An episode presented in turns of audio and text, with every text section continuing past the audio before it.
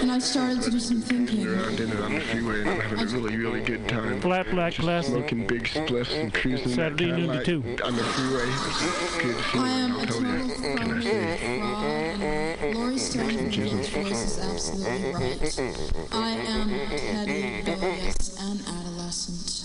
And I will cut the Hello, Blake. shit. Henry, yeah, Charlie here. Yeah, I have a report here, Henry, from your chief nurse, Major O'Houlihan. She makes some accusations, Henry. I, I find pretty hard to believe. Uh, the dude minds,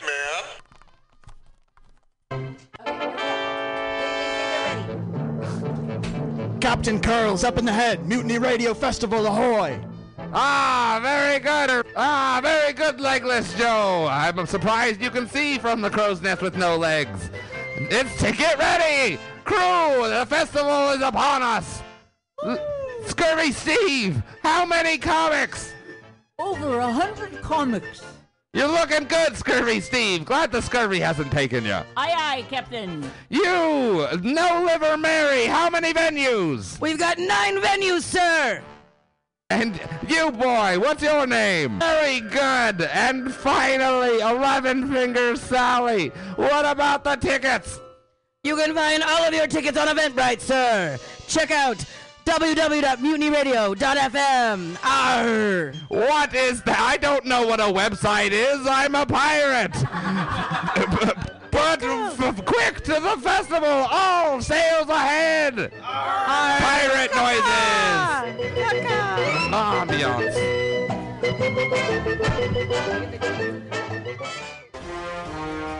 Are you tired of swimming through a sea of podcasts? Are ye on a raft without a paddle? Well, gather around me, sea dogs, and get aboard me pirate ship as we set sail for the seas of mutinyradio.fm. From there, you can captain your own pirate ship as you sail through over 44 different shows for all of your listening pleasures. They've got live comedy.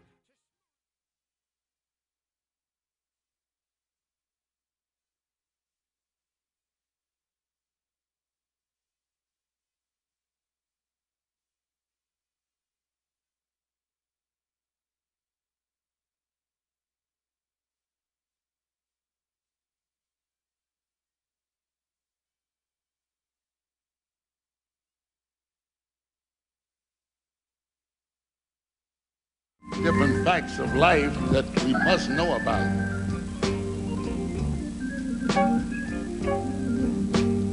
And when you think about the various nations of the earth, the various religions of the earth, the various nationalities, the various people all over the world, we have been able to make anything that we want to make and do anything we want to do. Have created miracles. But it don't make sense when we can't make peace. You know, you made everything else. Wise men, great men from every nation in the world, all the countries in the world have all kinds of conventions and festivals. Spend all the money. Suppose you had to spend half as much money on trying to make peace as you have in making war. We wouldn't have to worry about nothing. But it don't make sense. It don't make sense. It don't make sense when you can't make peace.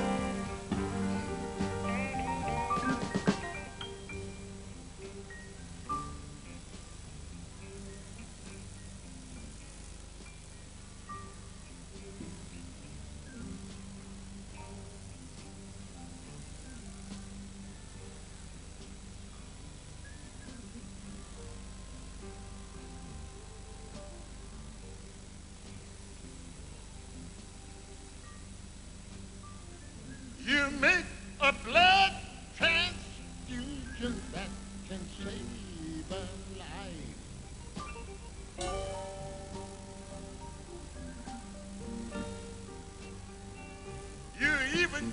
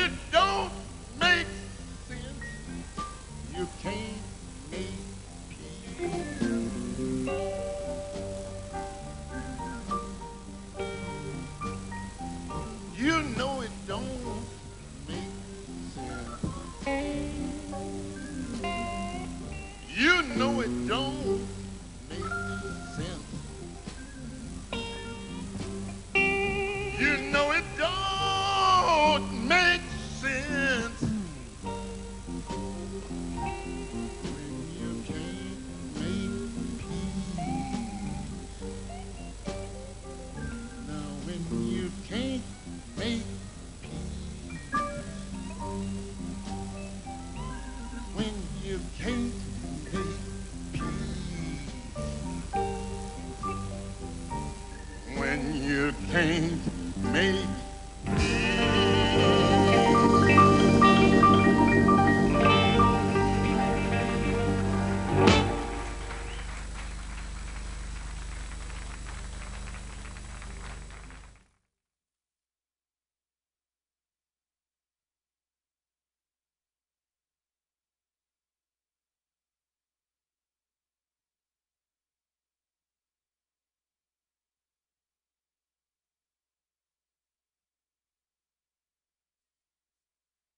blues. So I'd like to bring forward to you a young lady, well, I magnificent, Miss Helen.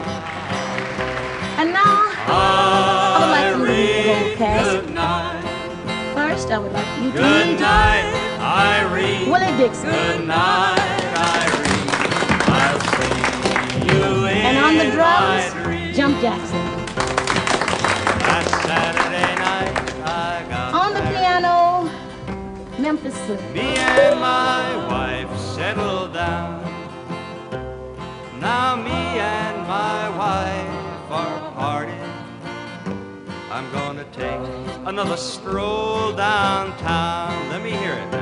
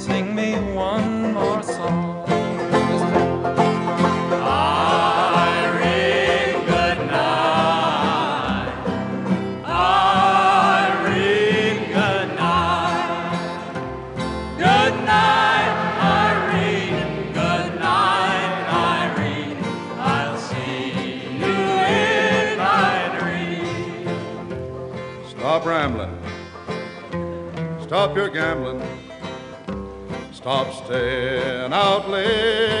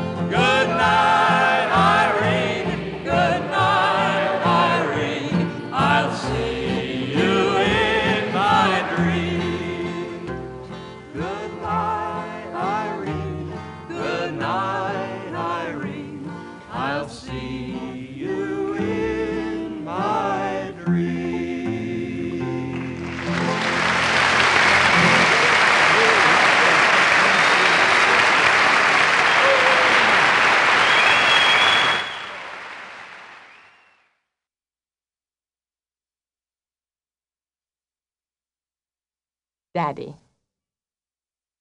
You do not do, you do not do any more black shoe in which I have lived like a foot for thirty years, poor and white, barely daring to breathe or chew. Daddy, I have had to kill you. You died before I had time, marble heavy, a bag full of God, ghastly statue with one gray toe big as a Frisco seal and ahead in the freakish Atlantic, where it pours bean green over blue in the waters off beautiful Nauset. I used to pray to recover you, ach du, in the German tongue in the Polish town, scraped flat by the roller of wars, wars, wars. But the name of the town is common. My Polack friend says there are a dozen or two. So I never could tell where you put your foot, your root. I never could talk to you. The tongue stuck in my jaw. It's stuck in a barbed wire snare. Ich, ich, ich, ich.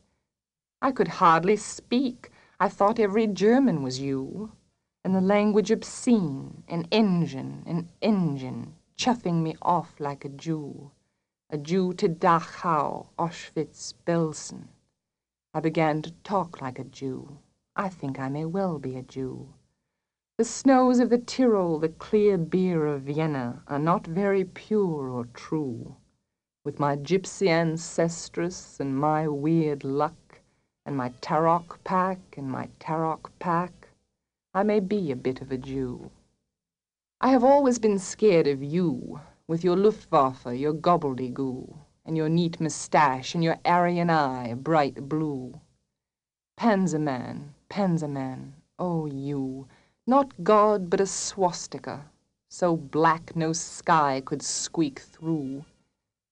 Every woman adores a fascist, the boot in the face, the brute, brute heart of a brute like you.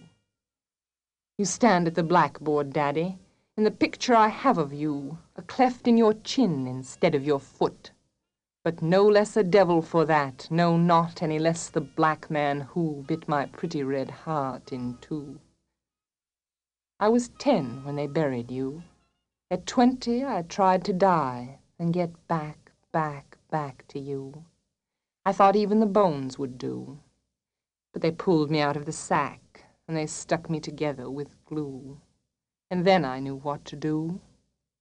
I made a model of you, a man in black with a Mein Kampf look and a love of the rack and the screw, and I said, I do, I do. So, Daddy, I'm finally through. The black telephone's off at the root, the voices just can't worm through. If I've killed one man, I've killed two the vampire who said he was you, and drank my blood for a year, seven years if you want to know. Daddy, you can lie back now. There's a stake in your fat black heart, and the villagers never liked you.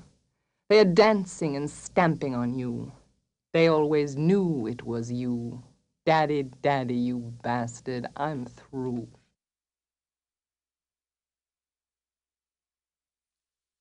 And on that note, I want to wish you a good morning.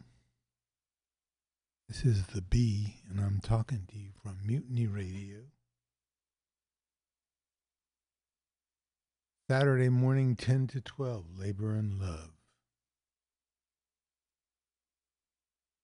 Show by, for, and about working people and their movements. Every week we come to you with our admonition. If one person gets a dollar they didn't work for, someone else worked on it, earned a dollar they didn't get. If you don't have a seat at the negotiating table where you work, on the menu, the boss is organized, are you? And never but never let anyone into your heart who is not a friend of labor. It's only a waste of time. Ariel. Stasis in darkness. Then the substanceless blue. Sylvia Plath beginning again, even before we can review what we had on that set. So we started out with uh, one of the most eloquent, eloquent songs about peace that I've ever heard by Willie Dixon. You can't make peace. Don't make sense if you can't. The second one we had was Irene Goodnight by the Weavers, number one song in 1949 50. era. Um, singers were identified as quote unquote communists, lost all their uh, contracts. Very big hit. Overnight, it just disappeared. Irene Goodnight is one of their songs.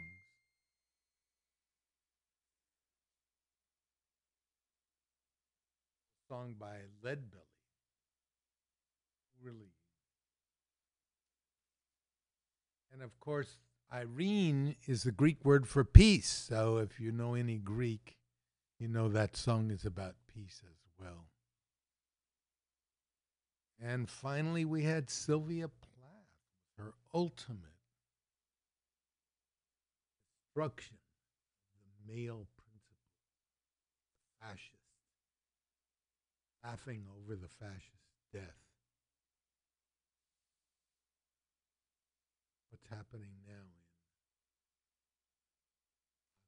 what's happening at this moment in Gaza? Okay, well, what have we got for you today? Anyway, this is a labor and love show. And um, my question for you today is Who was Lucy Parsons? And before we leave today, we'll read up on Lucy Parsons and who she was.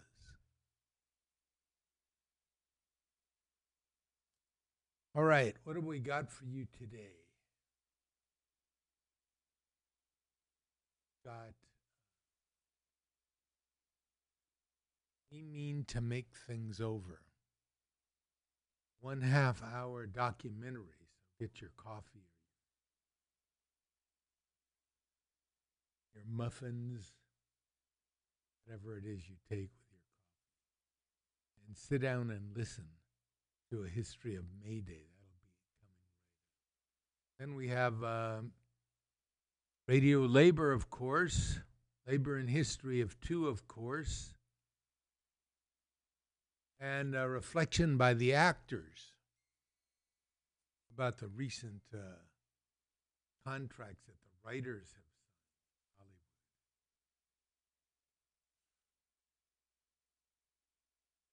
Labor 411. How can you exert your power during the holidays as a consumer? Or you should shop and maybe not.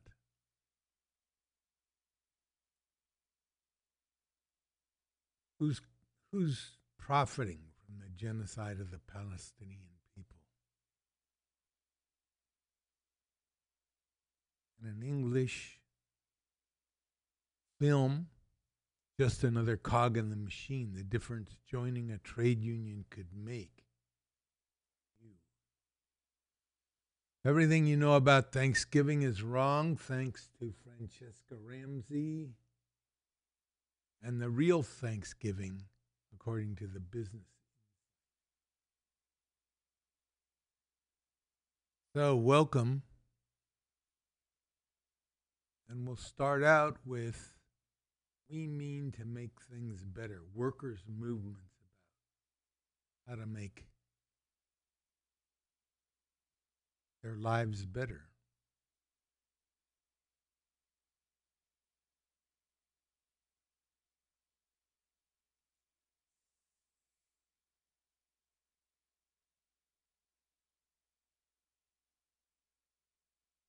Mean to make things better. Recent history has been marked by a convergence of dire trends. COVID 19 arrived and revealed terrible inadequacies in our preparedness for pandemics. To combat the virus, shelter in place rules brought the economy to a standstill, with more people thrown out of work than since the Great Depression.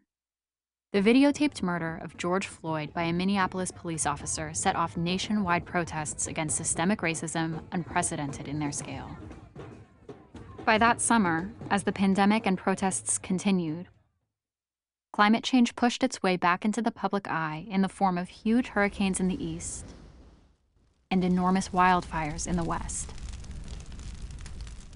All of this occurred by 2020, and that was before the election to decide whether Trump would be allowed to continue to erode American democracy and push the country toward authoritarian rule. The crises haven't stopped coming. It seems we're now living through a period resembling biblical end times prophecies. But the roots of our problems aren't new. Decisions made over the past 40 years by governments, liberal and conservative alike, here in the United States and across the world, on behalf of a philosophy known as neoliberalism, brought us here. According to these ideas, the world works best when workers have no collective power, either through political parties or trade unions. When capitalists are given gigantic tax cuts and the ability to spend as much as they want politically, and government regulations providing oversight of workplaces and the environment are torn up enabling profit making by a tiny, wealthy elite to override community needs and safety. Although neoliberalism became fashionable 40 years ago and has been doing its work ever since, it was really just old wine in a new bottle. In a word, what caused the dire events we're living through was capitalism. This film is about the opposite of capitalism. It's about democratic socialism. Or more precisely, how the dream of a better world for the vast majority of people who live in it came to be symbolized by a holiday. May Day.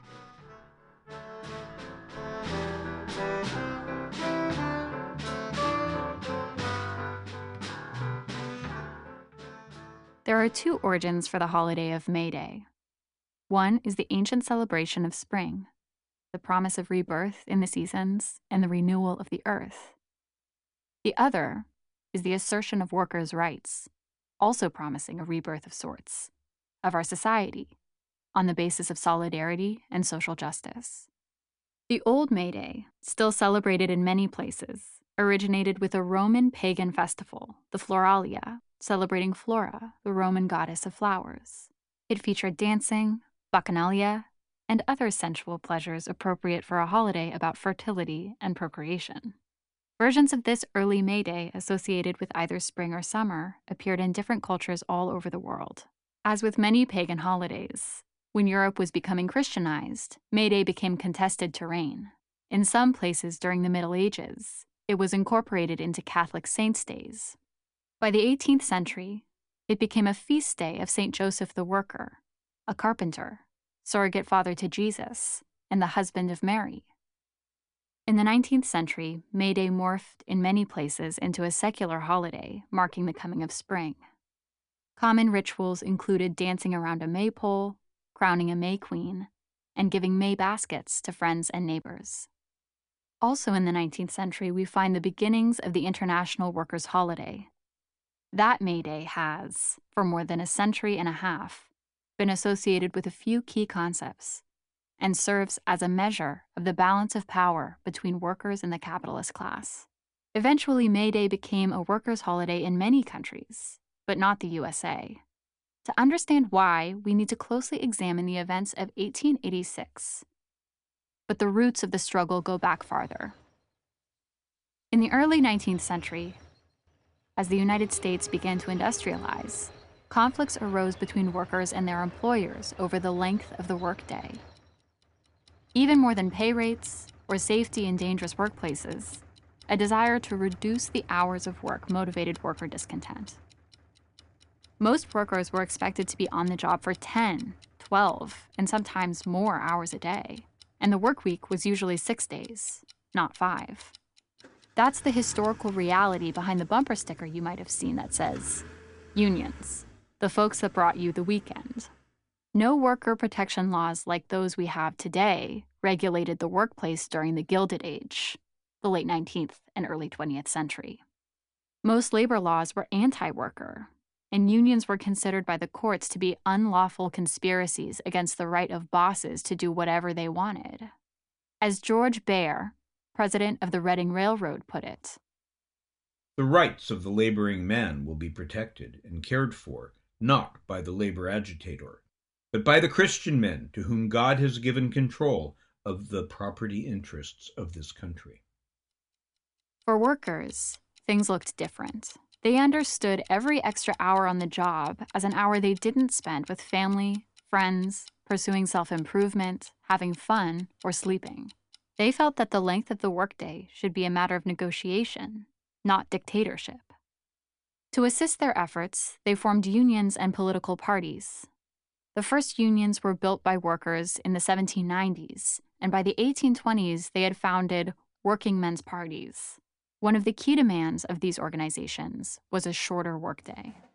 This difference of opinion between workers and employers often resulted in strikes and sometimes spread beyond one workplace to an entire industry or even an entire city.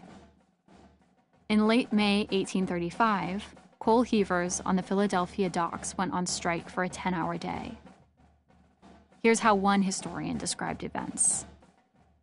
As they paraded down the streets of the city on June 3rd, cordwainers, carpenters, and other tradesmen followed with the shouts of, We are all day laborers! Throughout the week, leaders used labor presses, posters, and parades complete with drum and fife corps demanding a 10 hour day to rally Philadelphia workers to join their brethren in the fight. By June 10th, over 40 trades and nearly 20,000 workers, including city employees, joined the strike. By the end of June, most laborers received the concessions they asked for. Thanks to events like this, by 1867, the movement for an eight hour day had taken hold in the imagination of working people. They had a slogan eight hours for work, eight hours for rest, eight hours for what we will. But things didn't just move forward. Then, as today, economic hard times would reverse the workers' movement's victories. Around this time in Chicago occurred the first large, if unsuccessful, demonstrations and strikes on May 1st for the eight hour day. The governor of Illinois signed the first statewide eight hour day law in the country on March 1st, 1867, meant to take effect on May 1st. It included an unfortunate loophole. It would only apply in workplaces where there was, quote, no special contract to the contrary, unquote. This undermined the law. Although 10,000 workers paraded in support of an effective law, and in many large factories the following day, workers simply walked out after eight hours, the employers prevailed and the law was not enforced. Across the country, in California, unions presented the state legislature with tens of thousands of signatures on a petition for an eight hour day, and workers demonstrated and struck for the goal in towns and cities across the state. In February 1868, the governor signed an eight hour day law, just the second in the country. But after completion of the Transcontinental Railroad and the onset of a national economic depression, California workers lost the eight hour day as desperate workers flooded in from other states, willing to work more hours for the same pay. The push for an eight hour workday was not arbitrary. A leader of the movement, machinist Ira Stewart, said that workers were usually too modest and meek in their behavior and their desires. He said people who worked 12 or 14 hours a day, six or seven days a week, could only think of eating and sleeping. They didn't have the energy or imagination to dream of a better world, let alone demand it or act together to achieve it. Across the Atlantic, Karl Marx, a leader in the small but influential International Workingmen's Association, also known as the First International, agreed. The eight hour day, he said, was a central goal of the workers' movement and an important step in the direction of socialism. Employers, as well as workers, knew this, so bosses did everything in their power to prevent it. By the mid 1880s, a large number of workers' organizations had passed resolutions for an eight hour day. Some thought local unions should pressure employers to grant an eight hour day workplace by workplace. Others envisioned a legislative approach, attempting to pass laws in city and state governments with the ultimate goal a national law. Eventually, momentum built for a nationwide general strike that organizers hoped would mark the beginning of the eight hour day. The Federation of Organized Trades and Labor Unions set May 1, 1886, as the big day. It asked the largest worker organization, the Knights of Labor, to join in. Although the general strike idea was popular in the ranks of the Knights, its more conservative leaders were not enthusiastic. So the Federation's local councils worked to create alliances with as many groups as possible, including local Knights assemblies. For months beforehand, unions and other worker associations spread the word through meetings, demonstrations, flyers, newsletters, and other publications. The coalition effort was strong. Even before May 1st, tens of thousands of workers had been granted an eight hour day by employers seeking to avoid a fight. A popular song was sung across the country in these meetings. We mean to make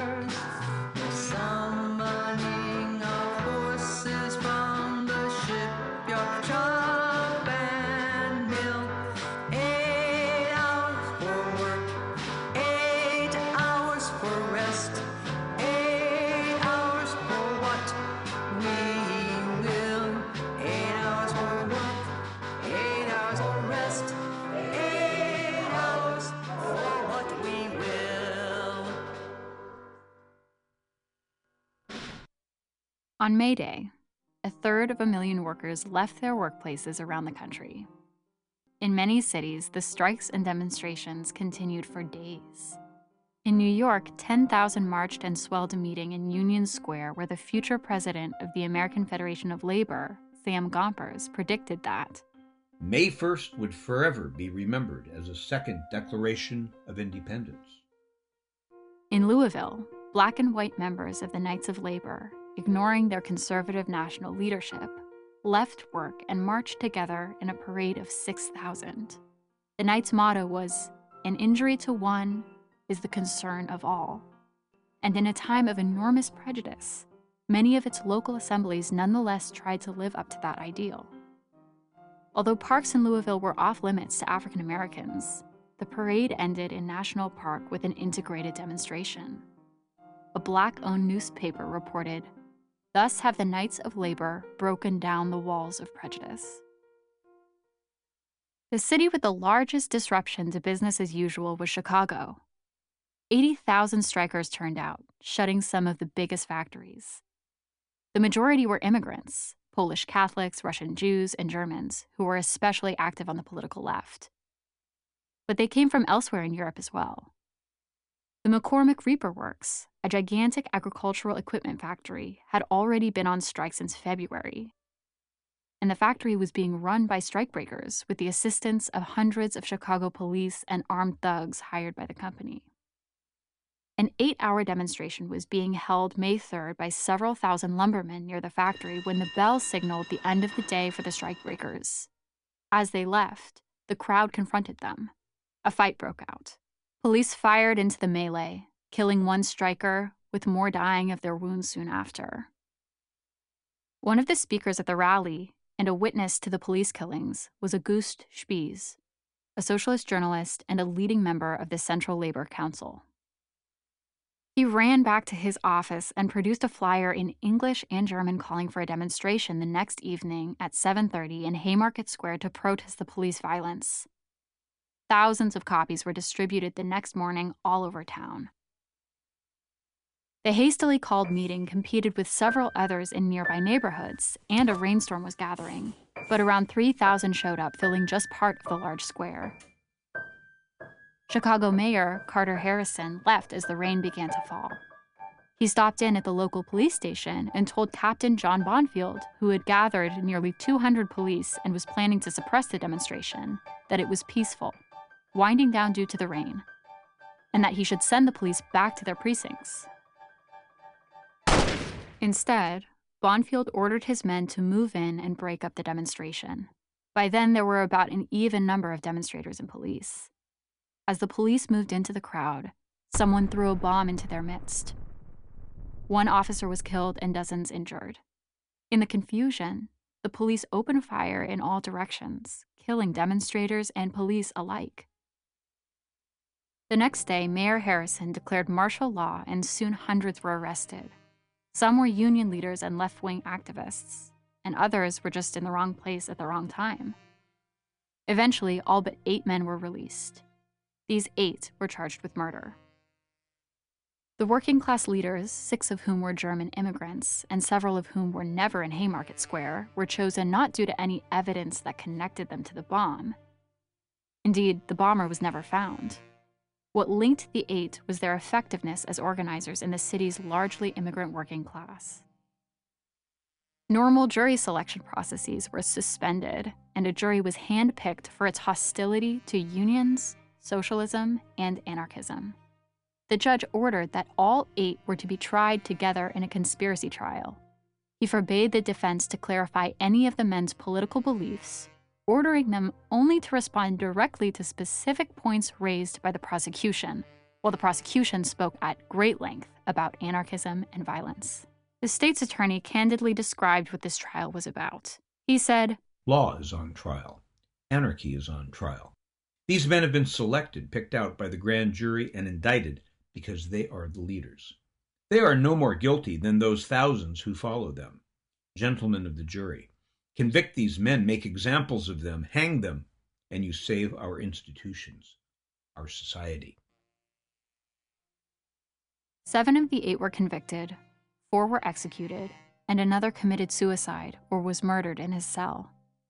Lucy Parsons, the wife of one of the defendants, worked tirelessly to clear his name and those of the other class war prisoners. Chicago police said she was more dangerous than a thousand rioters. A few years later, Illinois Governor Peter Altgeld, over furious protest by law enforcement, pardoned the remaining three prisoners. He believed, as legal scholars do today, that the trial had been a farce. In the hysterical atmosphere of the nation's first employer orchestrated Red Scare, the momentum of the eight hour movement was greatly slowed. Ultimately, it took more than 50 years before the eight hour day became part of federal law. So, how did May Day become an international workers' holiday? The last quarter of the 19th century saw the growth all over the world of a movement for socialism. The International Workingmen's Association of Karl Marx had been disbanded in 1876. But a new international, founded in Paris in 1889, represented millions of workers due to the rise of large mass political parties of the left, dedicated to a transition from capitalism to socialism. In one of its first official acts, in response to the travesty of justice in Chicago, the Second Socialist International proclaimed that each May 1st, workers the world over should demonstrate and act, quote, in a manner suited to the conditions in their own country, unquote, to achieve the eight hour workday. Since that time, nearly 100 countries have established May 1st as International Workers' Day, or Labor Day. The governments of those countries mostly didn't do that out of benevolence or their own free will. It took organized movements of workers that pushed the governments to proclaim May Day as a holiday. It didn't happen in the United States due to two things the momentum that developed throughout the 1880s before the events of 1886 for a Labor Day on a different date, plus the fears among labor leaders following the Haymarket convictions of being associated with the portrayal of anarchism and socialism as violent ideologies by the conservative media and politicians on behalf of the employers. As a growing number of cities, beginning with New York in 1882, and states, starting with Oregon in 1887, proclaimed Labor Day in September as a holiday, it seemed simpler and safer to go with that by the time President Grover Cleveland signed it into federal law in 1894. For worried union leaders, Labor Day didn't have the whiff of radicalism associated with May 1st. For government and business leaders, Labor Day in September was seen as an escape valve, letting the working class have its non radical day off. But the sentiments for a May Day celebration have never gone away, because there's a very powerful cluster of ideas that emerged out of this history. The movement for the eight hour day was tied to an idea for a work holiday on May 1st, and also to a general strike to achieve the eight hour day. You can think about it this way a work holiday is, in effect, a legal general strike, which is why the pushback has often been so harsh by employers and government. If we go back to the ideas of the 19th century, time off work can provide the space needed by workers to consider other ways of organizing not only their own time outside work, but reorganizing society itself as well. That's a compelling concept, and it accounts for the ongoing attempts to revive the tradition, as well as continuing efforts to suppress it. By the early 20th century, Sam Gompers and the AFL had abandoned May Day in favor of Labor Day. But socialists, the industrial workers of the world, communists, and waves of immigrants continue to promote the holiday. In 1919, in the midst of the Spanish flu pandemic and a Red Scare led by U.S. Attorney General A. Mitchell Palmer, 20,000 workers demonstrated in Cleveland on May 1st.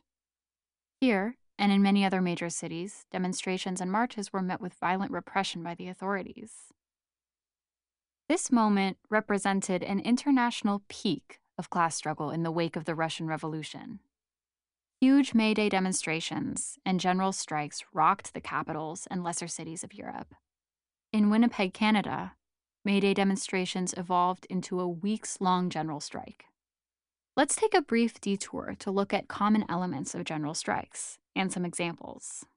Four things are usually required a generalized anger in the working class, a call by worker leadership for a general strike, an organizational structure in place that can carry it out, and a spark. In that same year of 1919, in February, 65,000 workers went out on the Seattle general strike.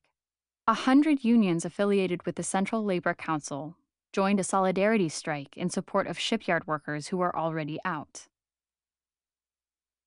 The general strike lasted a week, during which workers ran the city, teaching themselves that such things could be done. But it ended with raids of IWW and socialist offices and mass arrests amid a vicious, coordinated employer and government led Red Scare. In 1934, during the Great Depression, May Day drew a couple hundred thousand marchers in New York. San Francisco saw smaller demonstrations. But nine days later, maritime workers went out on a West Coast wide strike. After two participants were killed by police, the San Francisco Labor Council called a general strike. The work stoppage brought virtually all industrial and commercial operations to a halt. After this display of determined collective power, maritime workers gained union recognition, substantial increases in wages, and control over their hiring halls.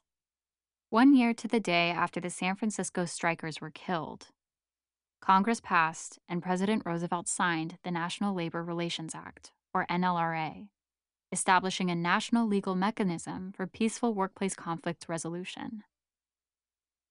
Three years later, he signed the Fair Labor Standards Act, and eight hours finally became the workday standard. Now, you want higher wages, let me tell you what to do. Got to talk to the workers in the shop with you. You got to build you a union, got to make it strong, but if you all stick together, boys, 'twon't be long. You got shorter hours better working conditions, vacations with pay, take your kids to the seashore.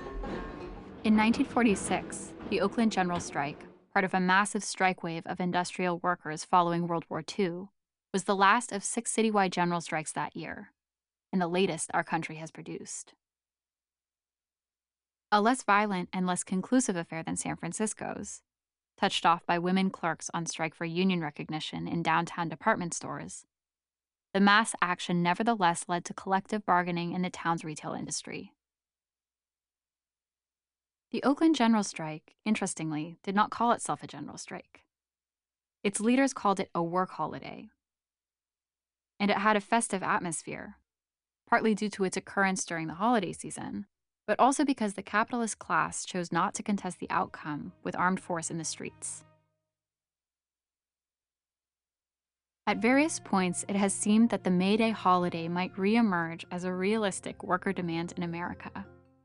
These efforts stubbornly continue to this day, up to and including the call for general strikes in support of May Day, but also in connection with other movements of resistance with greater contemporary resonance. Recent calls for a general strike, such as the massive 2006 May Day immigrant rights marches and the Occupy Oakland November 2011 Day of Action that commandeered downtown streets, shuttered banks, and closed the port, have not resulted in the classic general strike scenario of everyone leaving work, but sometimes manage to dent daily routines, make significant statements, and impact public opinion, especially when they are attached to actually existing movements with achievable goals. Whether we ultimately get to a May Day holiday, or general strike for other purposes, will depend less on desire as on the practical readiness of large numbers of workers who understand their own collective power and a mature organizational center to harness and channel that energy effectively. It's ironic that the events that gave birth to May Day occurred in 1886, the same year that the United States received the Statue of Liberty from France. A symbol of welcome to immigrants was dedicated just as a wave of anti immigrant scapegoating swept the nation, set in motion by anti labor forces to hold the line against the eight hour day. Similar contradictions continue to the present. So, which will it be? Divide and conquer, or unite and win? For the last few years, we have been seeing a significant uptick in strike action. After decades of decline in the number of walkouts, public education workers, auto, hotel, and grocery workers, and others have pushed their protests against bad working conditions and inadequate pay into the streets. Frontline workers demanded safe workplaces during the COVID 19 pandemic. Hundreds of mostly small but noisy strikes at fast food restaurants, factories, delivery services, and especially in the global supply chain bubbled up in 2020. The actions were accompanied by an outpouring of affection and support for these workers as the public encountered them in hospitals, supermarkets, at the door of their homes, and in the streets, and with a renewed appreciation for their essential work. Since then, a growing awareness by workers of their potential power has begun to spur further union organizing and renewed attention to May Day demonstrations. The question is how these building blocks of social change, collective action, public support for workers, and imagining a better world can be pulled together and amplified and nourished during the current crisis. That's another way of asking the same question always posed by May Day whether the working class can organize more effectively than the capitalist class. The history of May Day, with its ebb and flow of connections between labor and socialism, reform struggles and revolutionary ideas, repression and resistance, tells us that winning is far from easy, but that it's possible. It depends on us.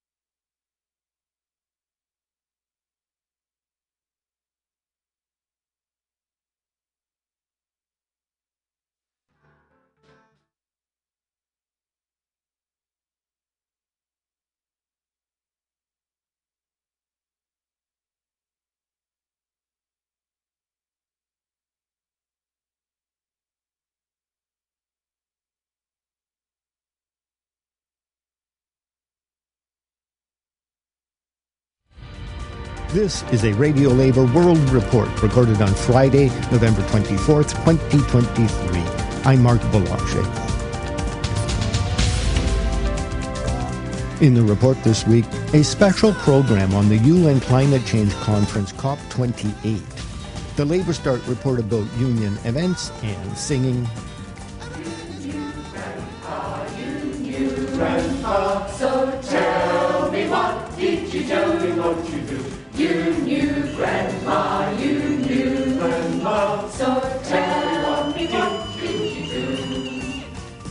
This is Radio Labor. The UN Climate Change Conference COP28 will be held in the United Arab Emirates from November 30th to December 12th, 2023. It is in many ways a follow up to COP21, which produced the Paris Agreement on climate change. The agreement was adopted by 196 countries and entered into force in November 2016. Its main goal is to limit the world's temperature increase to 1.5 degrees Celsius above pre industrial levels. To understand the importance of COP28 for trade unions, I talked to Jeremy Anderson. Mr. Anderson is the Director of Just Transition and Sustainable Transport for the International Transport Workers Federation. The ITF has about 20 million workers in 149 countries. I asked Mr. Anderson why labor unions should participate in the conference and why it is relevant to workers. It's a good question, Mark, and something that I often get uh, because in many ways, COP global meeting can seem a long way from workplace issues. But there are two reasons why I think it's really important that trade unions engage in the COP. And the first one is that COP is fundamentally about governments making binding agreements on climate action. And many of these agreements ultimately will have impact on the workplace. Whether that is about the actions around reducing emissions and the sorts of technologies that will be rolled out on workplaces, or the actions that need to be taken harmful impacts of climate change. So, for example, heat stress, uh, which has been a big topic in many workplaces around the world this year. And so ultimately, the decisions that are made at COP flow back down to plans and policies that governments adopt at the national level, and ultimately these have impacts on the workplace. Yeah, COP is not natural territory for workers' influence. The global trade union movement has had some very important victories in the past. In particular, I'm thinking about getting just transition to work is included in the 2015 Paris Agreement. Uh, but it's something that requires constant vigilance. Yeah, the reason we go to COP every year is that, yeah, we need to constantly remind governments and make sure that they understand because the other side of this is that as much as we make sure that our workers are protected, we know that we won't have effective climate action uh, without the full engagement of the billions of workers around the world. So workers are co-designers of climate action, and this is the point that we need to continue to remind governments of. Uh, but there's a second reason why it's important to go to COP. Now, I'm of this in particular yeah, from the perspective of transport workers, which is COP is now perhaps the most important uh, global meeting player for the key decision makers in the global transport industry. So this is employers, but it's multinational companies or global employer federations, government ministers who go to COP, or yeah, the big multilateral development banks like the World Bank. So they all go there for different reasons. The one thing that they all have in common is that COP, they want to be seen to be taking action on climate. And our job in the trade union movement is to hold them accountable make sure that everything they're doing around COP has a strong workers dimension and recognizes the importance of involving workers. The conference has a number of agenda items that the labor movement has identified as important. I just want to get a sense of how you're going to react to these items. They, the first one is global stock take, uh, which I assume means taking stock of what's happening globally. What's the agenda item of global stock take about? The global stock take is related to the 2015 Paris Agreement, when all countries said we agreed to limit global temperature rises to 1.5 degrees, because that is seen as the key tipping point uh, before we go into irreversible damage to the climate. And so what countries agreed to do in Paris is that they would individually come up with their own plan for how they would contribute to reducing greenhouse emissions and stopping the world going over this 1.5 barrier. So every country submits their own uh, national climate plan to the COP and has its own three-letter acronym. Uh, at COP, it's called a Nationally Determined Contribution, or NDC. And what the Global Stocktake is doing is it's collecting all those NDCs, it's over 200, and seeing what they add up to. Now, it's no great mystery that even before they started this process nearly two years ago, that the current batch of NDCs or national climate plans are nowhere near enough, nowhere ambitious enough to deal with the climate challenge. So what's happening with the, the global stocktake is that there will be an agreed conclusion about what countries need to do next. And so as the trade unions, we have been campaigning around this for the last 18 months because there's a couple of things we think is really important. The first thing is we want strong language on a just transition for workers. And this would mean, if we get this, that every union in the world can say to their government, you need to put something around the role for workers in your national climate plan.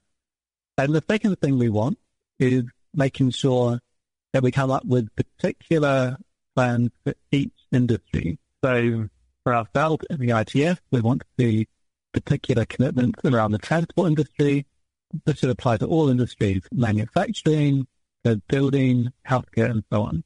So those are the two key things we want out of the global stock the key decision that's going to be made. Another item that the labor movement wants to talk about is the new collective quantified goal. Let me repeat that. The new collective quantified goal. What does that mean? Otherwise known as the which says that this is the new agreement on global climate finance. And what is expected at the COP and the UN Convention on Climate Change is that the countries with historic responsibility uh, for creating all the emissions that have got us uh, into this mess that we're in today, so this is countries like the US, uh, Europe, uh, Australia, and New Zealand, they have the responsibility to finance countries like Pakistan or Uganda or the Cook Islands that have not made any significant contribution uh, to global warming historically.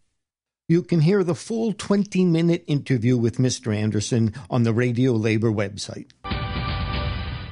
Here with his report about union events is LabourStart correspondent Derek Blackadder.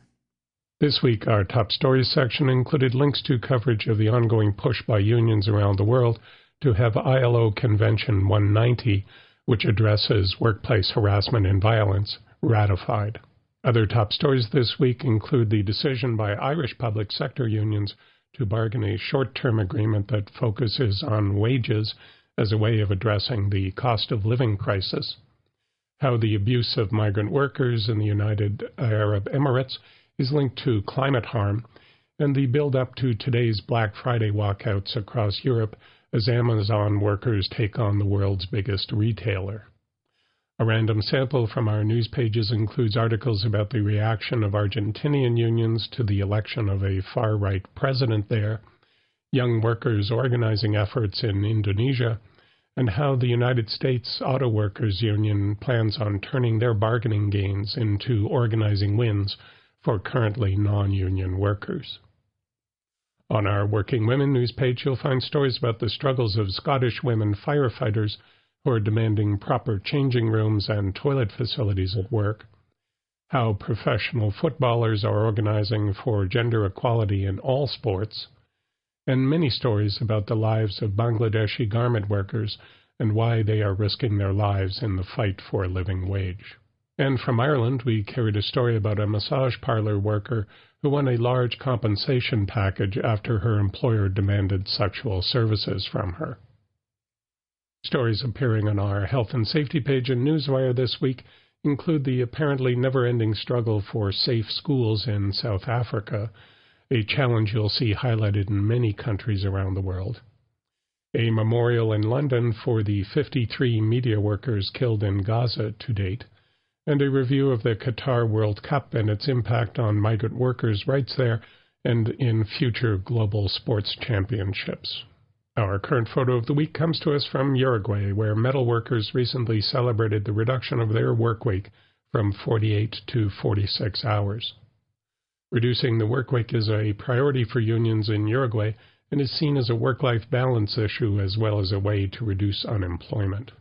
This is Derek Blackadder from LabourStart reporting for Radio Labour. Now, here is Australia's Victorian Trade Union Choir with You Knew, Grandpa, You Knew.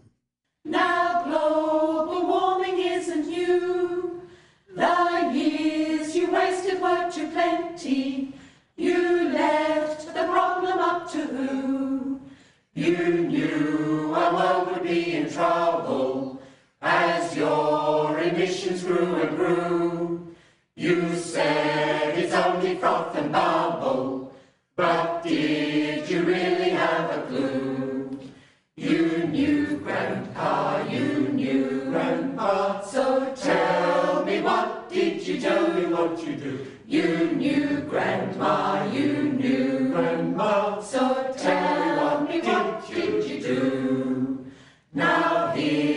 song from 2030. We hope it's getting through to you. Why did your power stay so dirty? How come you didn't just renew? You left your CO2 above us while you just flew and flew and flew. And flew you chose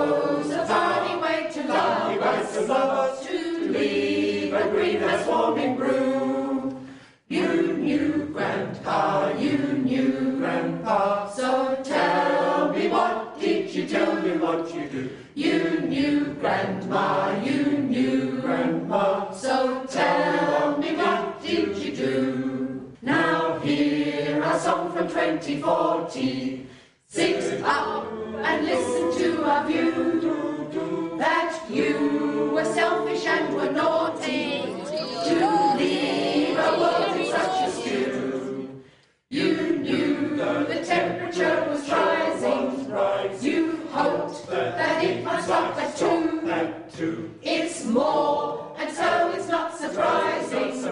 That we can put the blame on you. You knew, Grandpa, you knew, Grandpa. So tell me, what did you tell me what you do? You knew, Grandma, you knew, Grandma. So tell me, what did you do? You knew clean coal was not the future. Clean gas, an oxymoron too. Had a lovely life to suit ya and never wanted to say, whoa! You knew you really couldn't hack it to make the change when it was due. And now it's gonna cost a packet to fix what you neglected to. You knew, Grandpa, you knew, Grandpa. So tell me, what did you do? Tell me what you do. You knew, Grandma, you knew, Grandpa. So tell me, what did you do?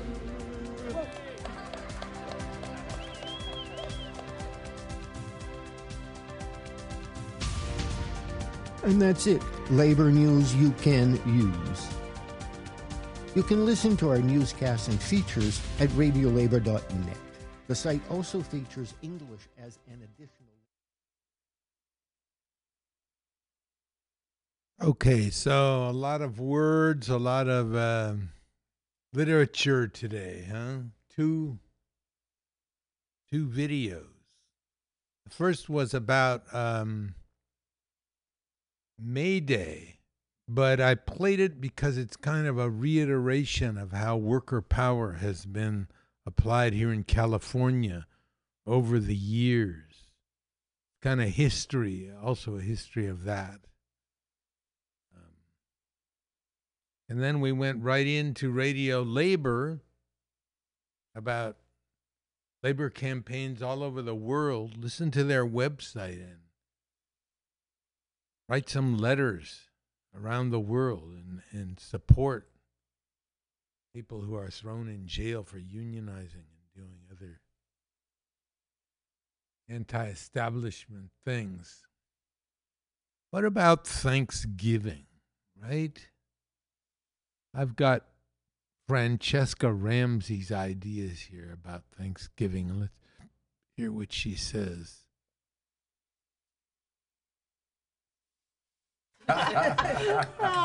And I'm thankful for my kindergarten class who made these wonderful crafts to celebrate Thanksgiving. After the Native Americans helped the Pilgrims survive their first winter in America, the Puritans invited them to share the first Thanksgiving. Oh, these are adorably wrong. A five year old made that. Based off of the lies that you taught them. Excuse me? Oh, it's not your fault. These are full of half truths and historical propaganda.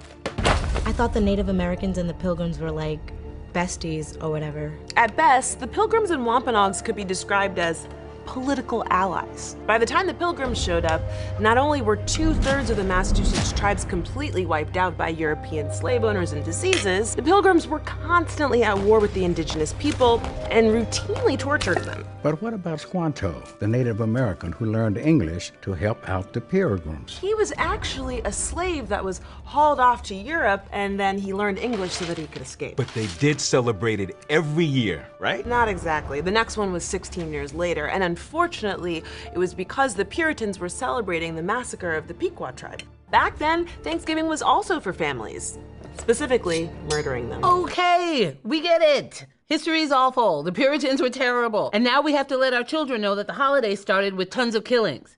Happy? Well, we actually have just about everything wrong with the Thanksgiving myth. Definitely didn't wear these buckle hats. Didn't land on Plymouth Rock. And as for that turkey, Oh, no, not turkey. more like venison, fowl, and eel. Oh, who cares about how this stupid holiday got started anyway? Exactly. In George Washington's 1789 Thanksgiving Proclamation, the settlers aren't mentioned not even once. Thanksgiving wasn't celebrated nationwide until 1863 when this guy declared it a national holiday during the Civil War in order to bring the country together. That's why all of our foods are from the 19th century. So Lincoln came up with the whole Indian pilgrim story. Nope, that myth didn't catch on until the 1900s after we had fought and killed all the Native Americans. And then we put it into textbooks as fact. Because America. But the food is really good. And if you ignore all the terrible history, like, you know, the murdering, the raping, the pillaging, it's still kind of a great holiday. Mm. So the Mayflower is alive. Why do we eat cranberry sauce? What about stuffing? Is Black Friday really just a capitalist conspiracy to get poor people to buy things so we can't truly live out a populist revolt? Or is it? really in America? Is this really America? And what about corn? I am never telling you the truth ever again.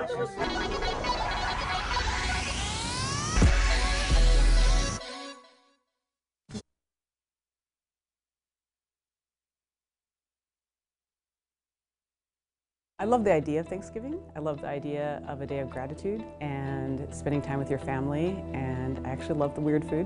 What I don't like is uh, the underlying tragedy and genocide that we ignore on that day.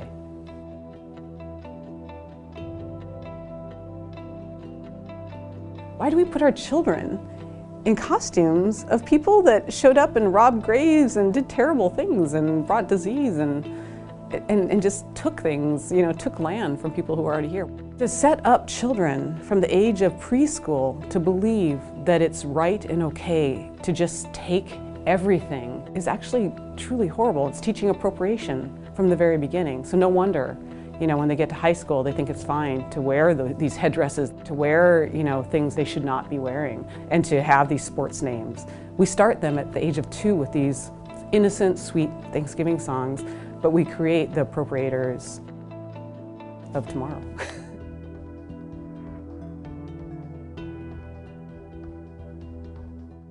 I thought I knew a lot as an Indigenous person about Thanksgiving, and the reality is, like nothing we've been told is true in just one fact. You know, like certain things did happen, but all of these things didn't happen in the way we've ever been told. It's like all the best like fake news, right? They took things that happened, you know, like certainly lots of separatists, which we now call pilgrims, and different native folks have had meals. but, you know, there's so many different um, times that that possibly happened that we're referencing. There were so many political reasons that Thanksgiving, the mythology of Thanksgiving kept morphing over the centuries to fulfill political agendas, right? Just like today.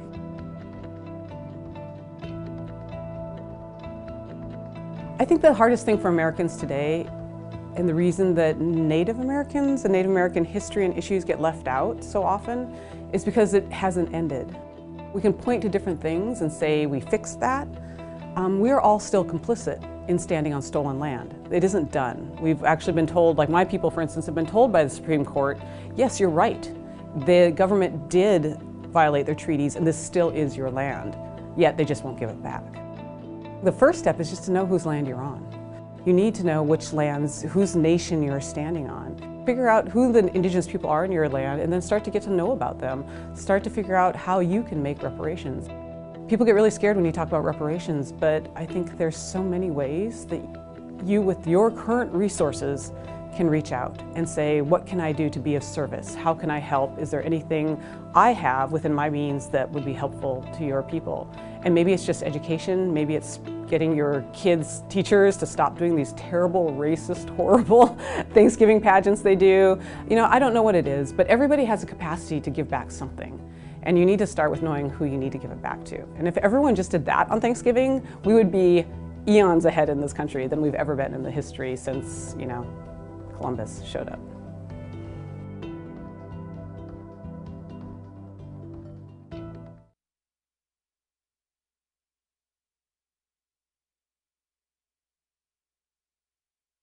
I want to play one more about Thanksgiving here from the Business Insider, which is, you didn't know, is really um, well managed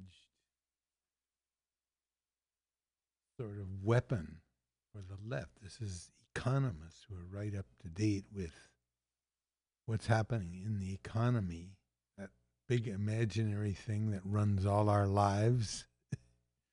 This one is about turkeys.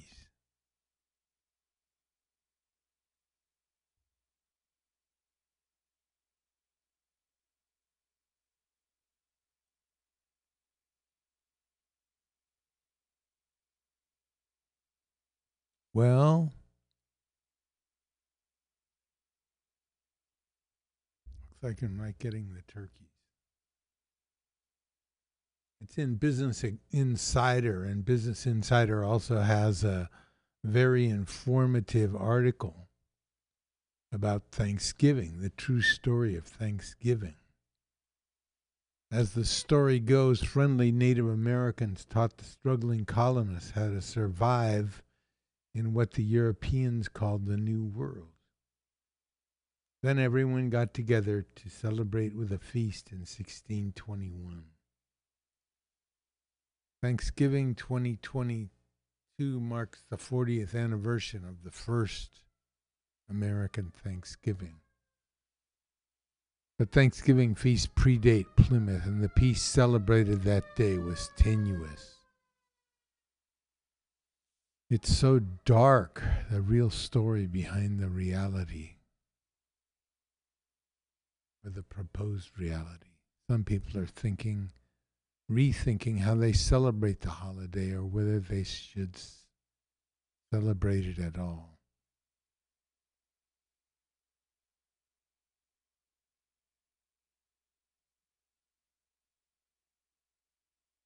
The Washingtonian reported that the meal was probably little more than some oysters and ham thrown together.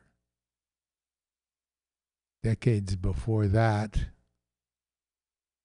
Spanish settlers and members of the Seloy tribe broke bread in Florida with salted pork, garbanzo beans, and a mass in 1620, 1565.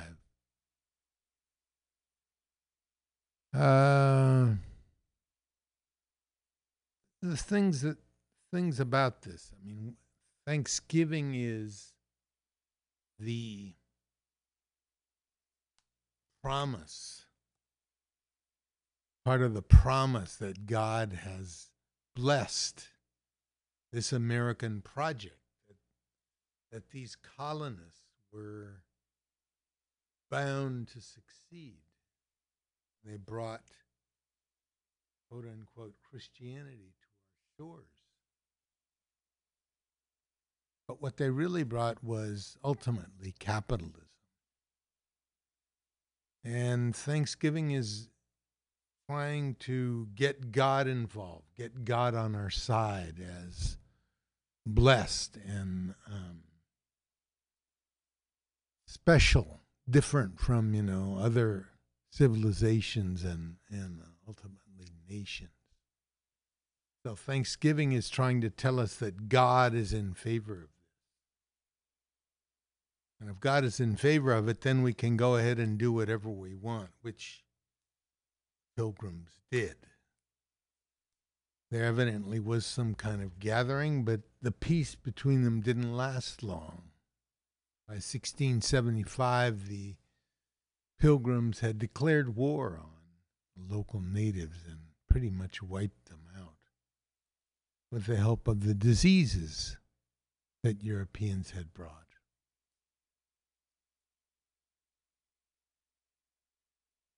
In 1637, since the Massachusetts Bay Colony Governor John Winthrop declared a holiday to celebrate colonial soldiers who had just slaughtered hundreds of Pequot men, women, and children in what is now Mystic, Connecticut. Massasoit, the Wampanoag paramount chief, allied with the English settlers after Plymouth was established, and fought with the newcomers against the French and other local tribes. But the alliance strained over time.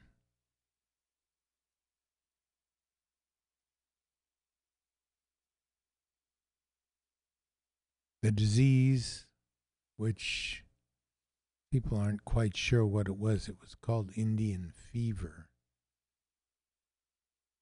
had so affected the population, beside all the killing and the massacres, indigen, indigenous population was down to 90% of what it, down by 90%.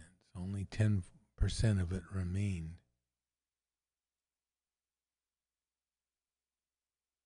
The Indian fever was an unknown disease brought by English European settlers. By the time Massasoit's son Metacomet, who had known to the English as King Philip, inherited leadership, relations had frayed. His men were executed for the murder of the Punkaboag interpreter and Christian convert John Sassamon, sparking King Philip's war. Wampanoag's warriors responded with raids.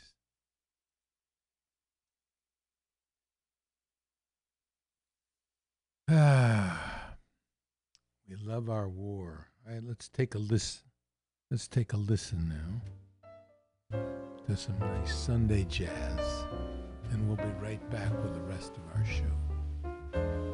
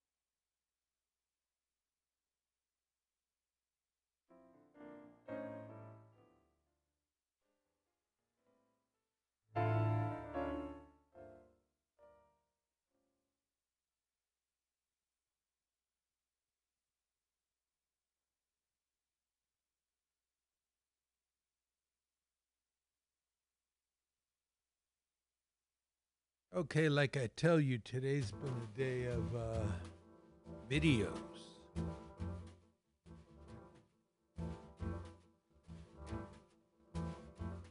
I should have said today would be video day. Because here's another one. This one is called Just Another Cog in the Machine. The difference joining a trade union.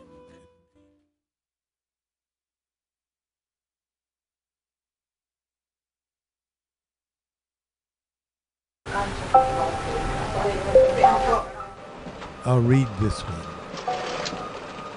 Just another cog in the machine. I no longer, hardly a week passes, thinking about leaving this place. We will have to be daft to go. I just wish more people would talk to us honestly. And this isn't going to work out.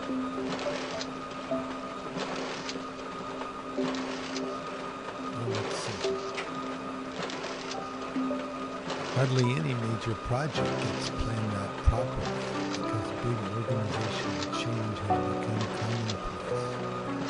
Real pride is virtually non-existent and turnover is at an all-time high. Could be much better than it is.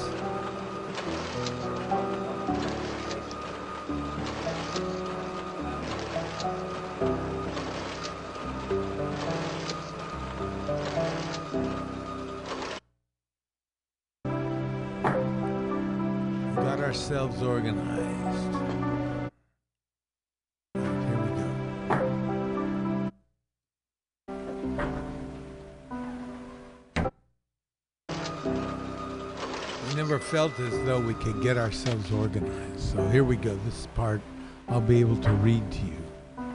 It says union on the door.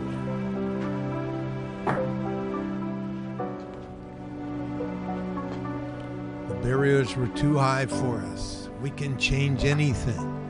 And I don't feel that I'm always on my own once he's joined the union. When problems arise, things are just different. An organization to work for. I don't think that. Could be much better than it is right now. Morale is at an all time high. And turnover among our staff is virtually non existent. Real pride in what we do has become commonplace because big stuff gets planned out properly. Hardly any major uh, or long-term business strategy is pretty much the norm. Putting in too many hours won't get you a promotion here. But good work and professionalism are rewarded more than fairly by our managers and directors who talk to us honestly. I wish more could work for an employer like mine. Never think about leaving this place. Learning new skills every week. I no longer believe I'm just another cog in the machine. Thanks to Okay. All right. So let's talk a little about contemporary things. Uh, war in Gaza? Hardly a war. It's not a war. Slaughter in Gaza. This is something, you know, I've just thought about. How all of us, just like that song that, that uh, I played right at the end of uh, Radio Labour. You knew, Grandpa, you knew. And tell me, what did you do? Just like now, see, there was a slaughter of people in Nazi Germany. The Germans wanted to have good public relations. So they said that those stories about the way Jews were treated were fanciful and they weren't real. And there might have been one or two incidents like that now and then. But Israel has not allowed us our ignorance. All of us know. All of us know what's going on, and all of us have to take on a little bit of the guilt for what's going on in Gaza. Whatever you want to do with that guilt, I mean, that's your prerogative. But this has touched all of us. When something like this happens, it's not just a nation against a, a culture, is now. It's just uh, shooting fish in the barrel, to use a, a phrase. Okay, well let's let's get on here. Fran Drescher. Actors troubled by SAG's AI deal with Hollywood.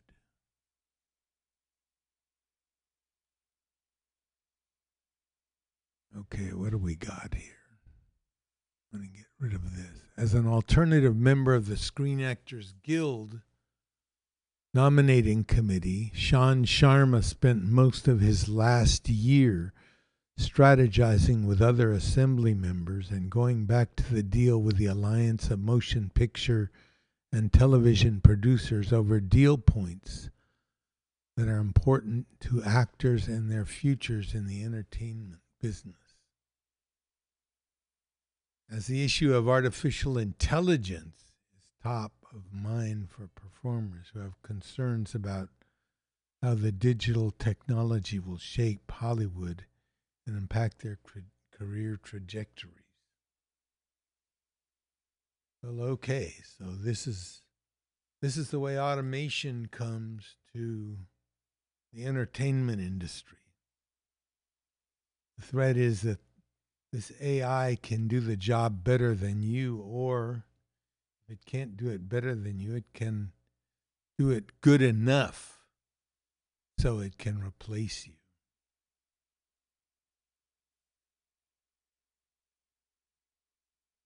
All right, so let's see.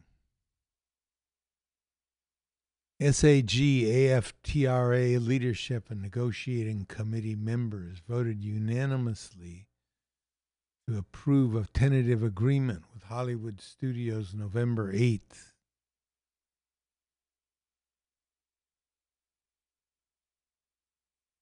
Okay, so they're upset because they feel like even though this is the biggest contract on contract gain in the history of the union, they haven't dealt with the issue of AI yet.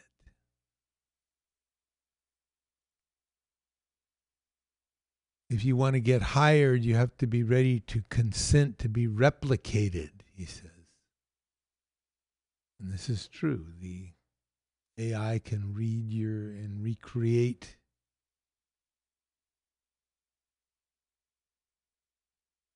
a lot of who you are. It's only those with considerable leverage that'll have the ability to say no to replication, but still be hired. That really me concerns me because most members don't have the leverage to say no at the time of engagement. And it talks about other loopholes here. Um, so check it out. It's on the Rolling Stone, one of the best stories that I've seen about the strike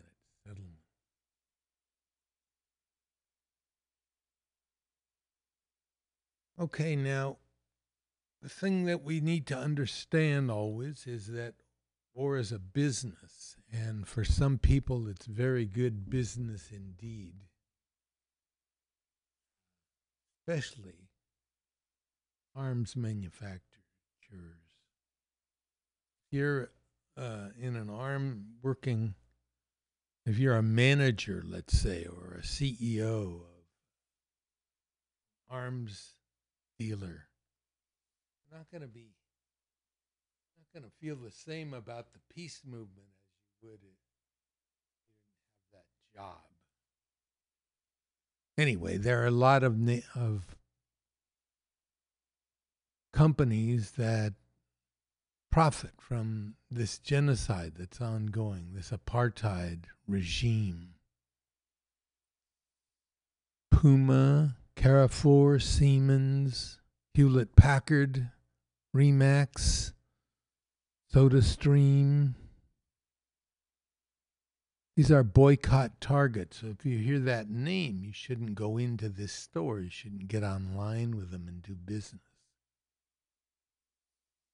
Pressure targets, non non boycott. We've got uh, Google, and we've got Amazon. Airbnb, Booking.com, Expedia, and Disney. These are pressure, non boycott. Maybe you talk to your friends about this and say, oh, you know they're on this list? And the choice is up to them if they want to boycott or not. Chevron appears prominently on the list of divestment targets. Barclays Bank, Hyundai, Volvo. Oh, too bad. Those like And uh, organic boycott targets are Domino's Pizza, McDonald's, Pizza Hut, Papa John's, Burger King, and Wix. The usual suspects, pretty much.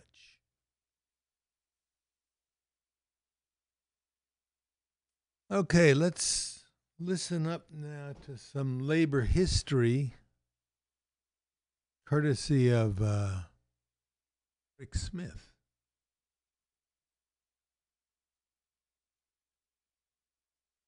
Birth of the time clock. Let's hear this one. I'm Rick Smith, and this is Labor History in Two.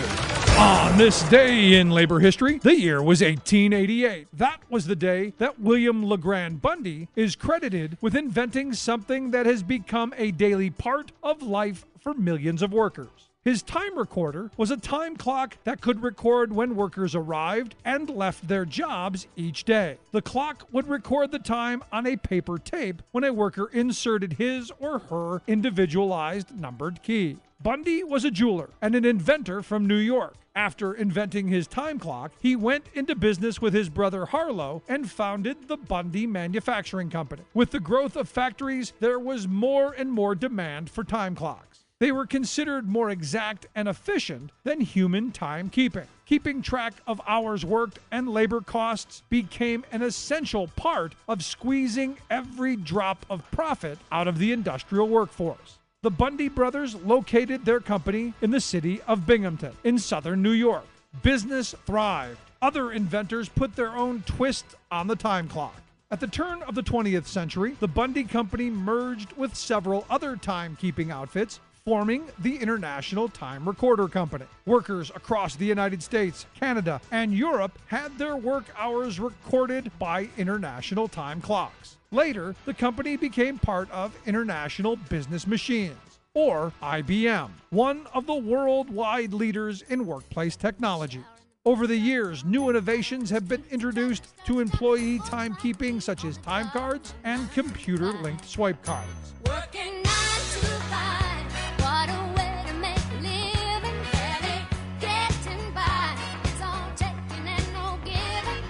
Labor History in Two brought to you by the Illinois Labor History Society and The Rick Smith Show. For more information, go to laborhistoryin2.com.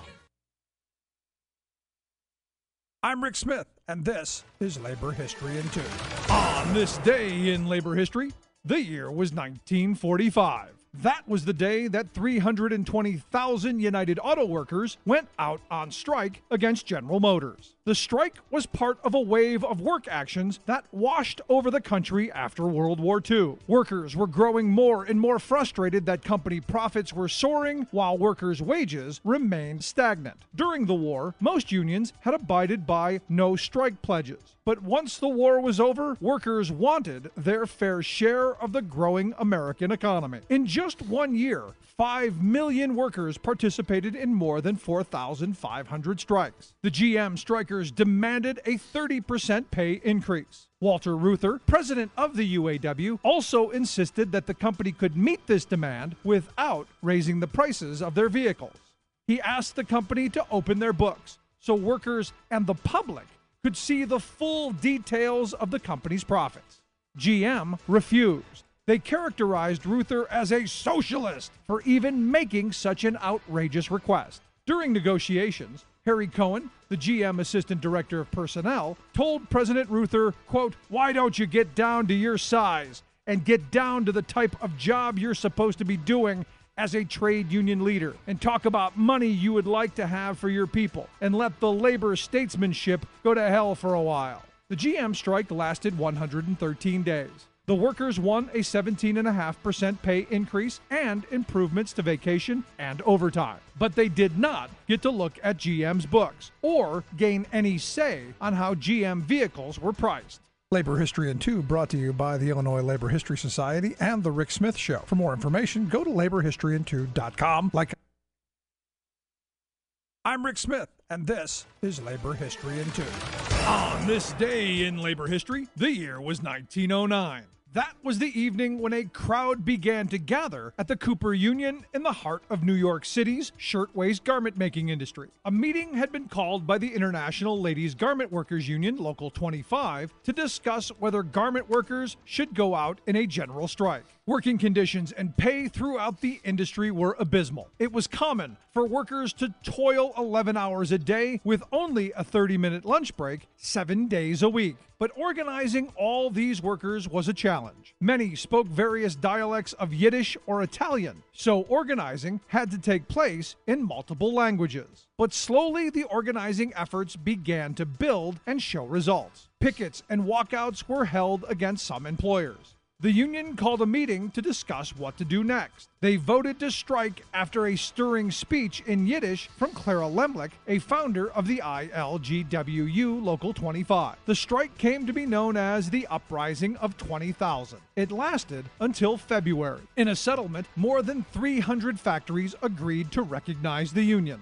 A song from the educational department of the ILGWU captured the spirit of the strike. The lyrics began In the black winter night of 1909, we froze and bled on the picket line. We showed the world that women could fight, and we rose and won with women's might. The song continued, and we gave new courage to the men who carried on in 1910. And shoulder to shoulder we'll win through, led by the ILGWU. Labor History in Two brought to you by the Illinois Labor History Society and The Rick Smith Show. For more information, go to Labor History. Well, it's about time for us to uh, start packing up and turning you over to Scott Walker. How do you do, Scott? Um, I asked you at the beginning of the show to listen carefully so you could find out who Lucy Parsons was. So if I asked you now, who was Lucy Parsons? Did you notice when we talked a little bit about her? Well, here's what her labor card says Lucy Parsons, part Native American, part African American and Mexican, left Texas in 1871 and went to Chicago, where she joined the fight for the eight hour day. After the famous demonstration in Haymarket Square in 1886, her husband, Albert Parsons, was arrested and executed. Lucy became leader of the movement for collective bargaining, the 40 hour week, and equal pay for women. The strike of the future, she said, is to remain in and take possession of the necessary property of production, what later was called a sit in. Chicago Police Department said that Parsons was more dangerous than a thousand rioters. So, yeah, that was Lucy Parsons. This is the B reminding you that when one person gets a dollar they didn't work for, someone else worked for a dollar they didn't get. If you don't have a seat at the table, the negotiating table that is, where you work, you're on the menu. And never, never let anyone into your heart who is not a friend of labor. It's only a waste of time. Okay. So have a good week and good work.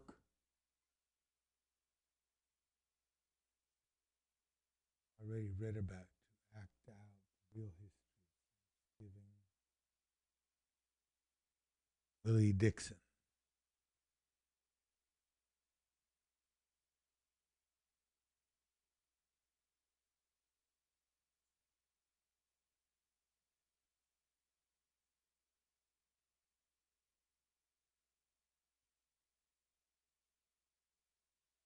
Willie Dixon wrote this song. Uh, it's kind of a natural thing for him. Uh, he was a he was a um, conscientious objector, along with, I believe, Quincy Jones. Not sure about that. These people were. let's see.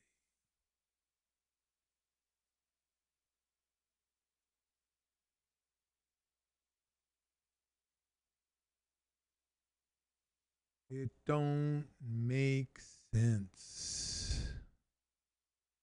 You can't make peace. My quest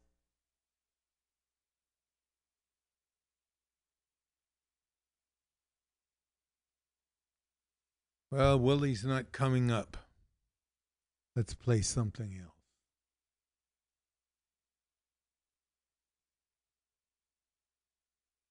Change is going to come.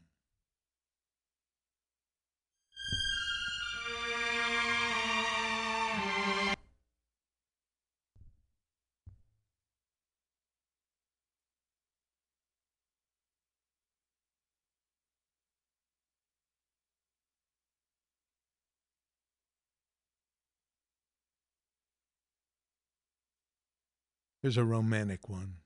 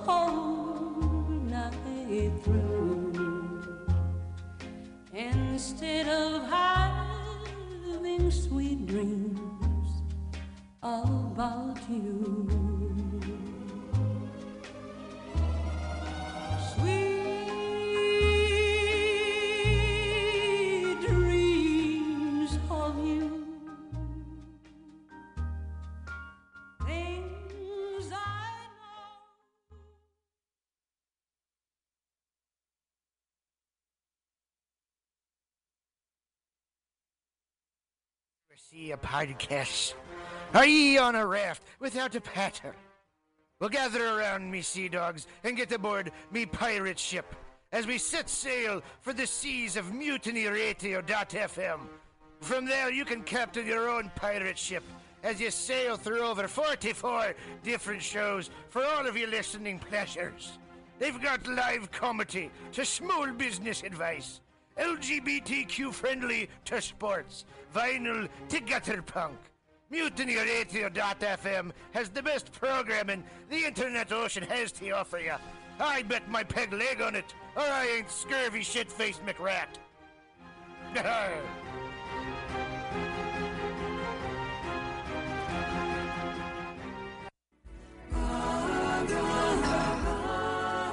Home Go. Namaste. Every Monday at 6 p.m., it's Joke Workshop streaming live on mutinyradio.fm. Lift the veil from your third eye on joke creation and what it takes to be a stand up comic in the five shakasanas of San Francisco's comedy scene. This all ages open mic invites com. Oh, pre sign by Venmoing two to five dollars at Mutiny Radio. Join us live for a small and special audience at the Mutiny Radio Studio and Gallery Performance Space, 2781 21st Street at Florida Street in the deep, deep, deep mission. Every Monday at 6 p.m. Does my ponytail look cool? Thank you. Namaste. Tuesday used to be the most unlikely night for fun. But every week at 6 p.m., come to OMG's Tuesday Open Mic. And see comics work out new material for free! For free! They Get your Tuesday night party on with two for one well drink specials during the 6 to 8 p.m. show. Check out Eventbrite to reserve your free seat every Tuesday, 6 p.m. At OMG on Savory 6th Street. Savory 6th Street. Show up to go up. Hey, kids, it's your pal, Spider-Man. Sorry, Spiderman. Mortimer Spiderman. When I'm not swinging through the senior facility, besting Mysterio at Boggle, or getting beautifully plowed by the Rhino, I'm headed down to Mutiny Radio at the corner of 21st and Florida. They got some schlemiels doing the laugh laugh. But hey, don't be a schmuck and donate two to five dollars on hold hold on, what is this? Let me get my glasses. The print's too small. Hold on. That's not real. What is that, Swedish? You knew that, right? This is in San Francisco. I'll drown it on. Hold it's nap time.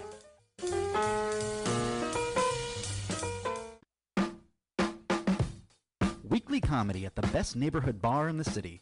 Join your friends from Mutiny Radio every Thursday at 8 p.m. at the bar on Dolores at 29th and Dolores. Starting after any very important sports game that might happen to be on, you're guaranteed a night of laughter for free.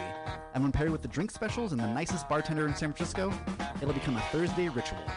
Show up to go out for comics, and please reserve your free tickets on Eventbrite so we know you're coming to laugh.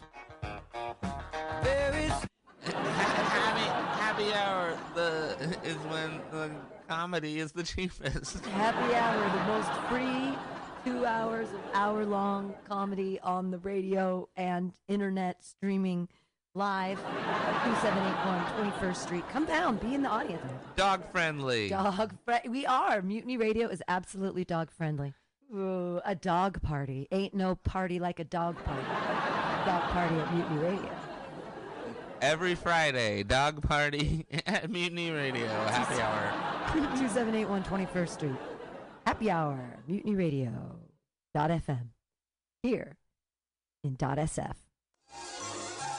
Calling all crusties, punks, and posers. Pick your posteriors up off the pavement, pack up your pins and patches, and prepare to party. The Pacific Northwest Vest Fest returns this Saturday only at the SeaTac Expo Center.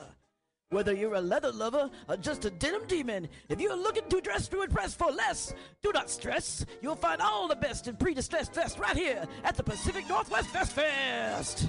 With over 40 vendors selling countless crossover styles, you'll find the perfect thing for your scene. Metal, thrash, Walmart, high vis, and everything in between. All in one place. One day only.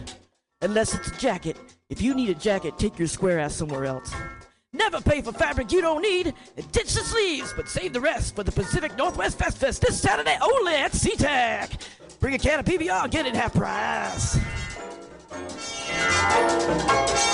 Daddy, Daddy, what are we gonna do today?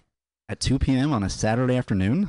Oh, over there at the parklet in front of Atlas Cafe for Tetons of Comedy. That that's Titans of comedy. Apparently, they've got great sandwiches, cafe drinks, and even some of my favorite beverages, like beer, wine, and sangria. All the things I drink to forget your mother. My new Uncle Blake says you smell like a brewery. What did I say about interrupting me? Anywho, right here on 20th and Alabama in the Deep Mission, paired with tasty comedy from Bay Area's favorite comics. For free! Every Saturday, or at least the two Saturdays a month that the court mandates I have to see you. It's sunshine and even in a drizzle, but not too much. Hey, Daddy, remember after soccer practice when it was raining and you didn't come? I really don't. Anywho, it with the freezers. Reserve. reservations on Eventbrite. Fucking LSD, FAP, acid and fapping, fapping and acid, acid, fapping, fapping and acid, fap, fap, fap, fap, fap, fap, fap, fap, acid. Thank you. That song is called Acid and Fapping.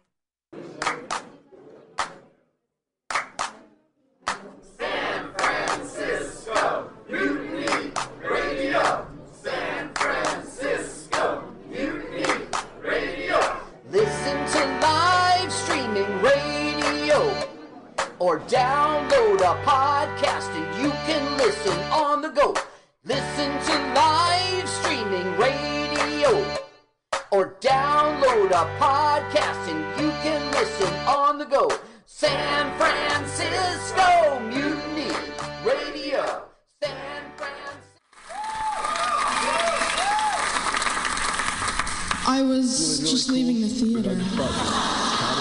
convertible 1969 gold Cadillac with the white interior. I drove it up here. And I started to do some thinking. Around in it on the freeway and I'm having a really, really good time. Flat black Just plastic. Smoking big spliffs and cruising that Saturday noon to Cadillac two. on the freeway. Good I feeling, am I'll a tell total you. phony fraud, and Laurie Stone's voice is absolutely right. I am petty, rebellious, and adolescent. And I will cut the Hello, Blake.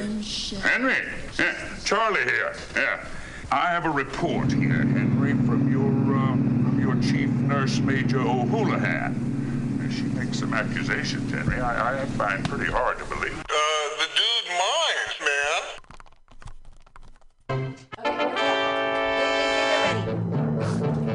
man. Captain Curls up in the head. Mutiny Radio Festival, ahoy! Ah, very good. Ah, very good, Legless Joe. I'm surprised. You can listen on, or download a podcast and you can listen on the go.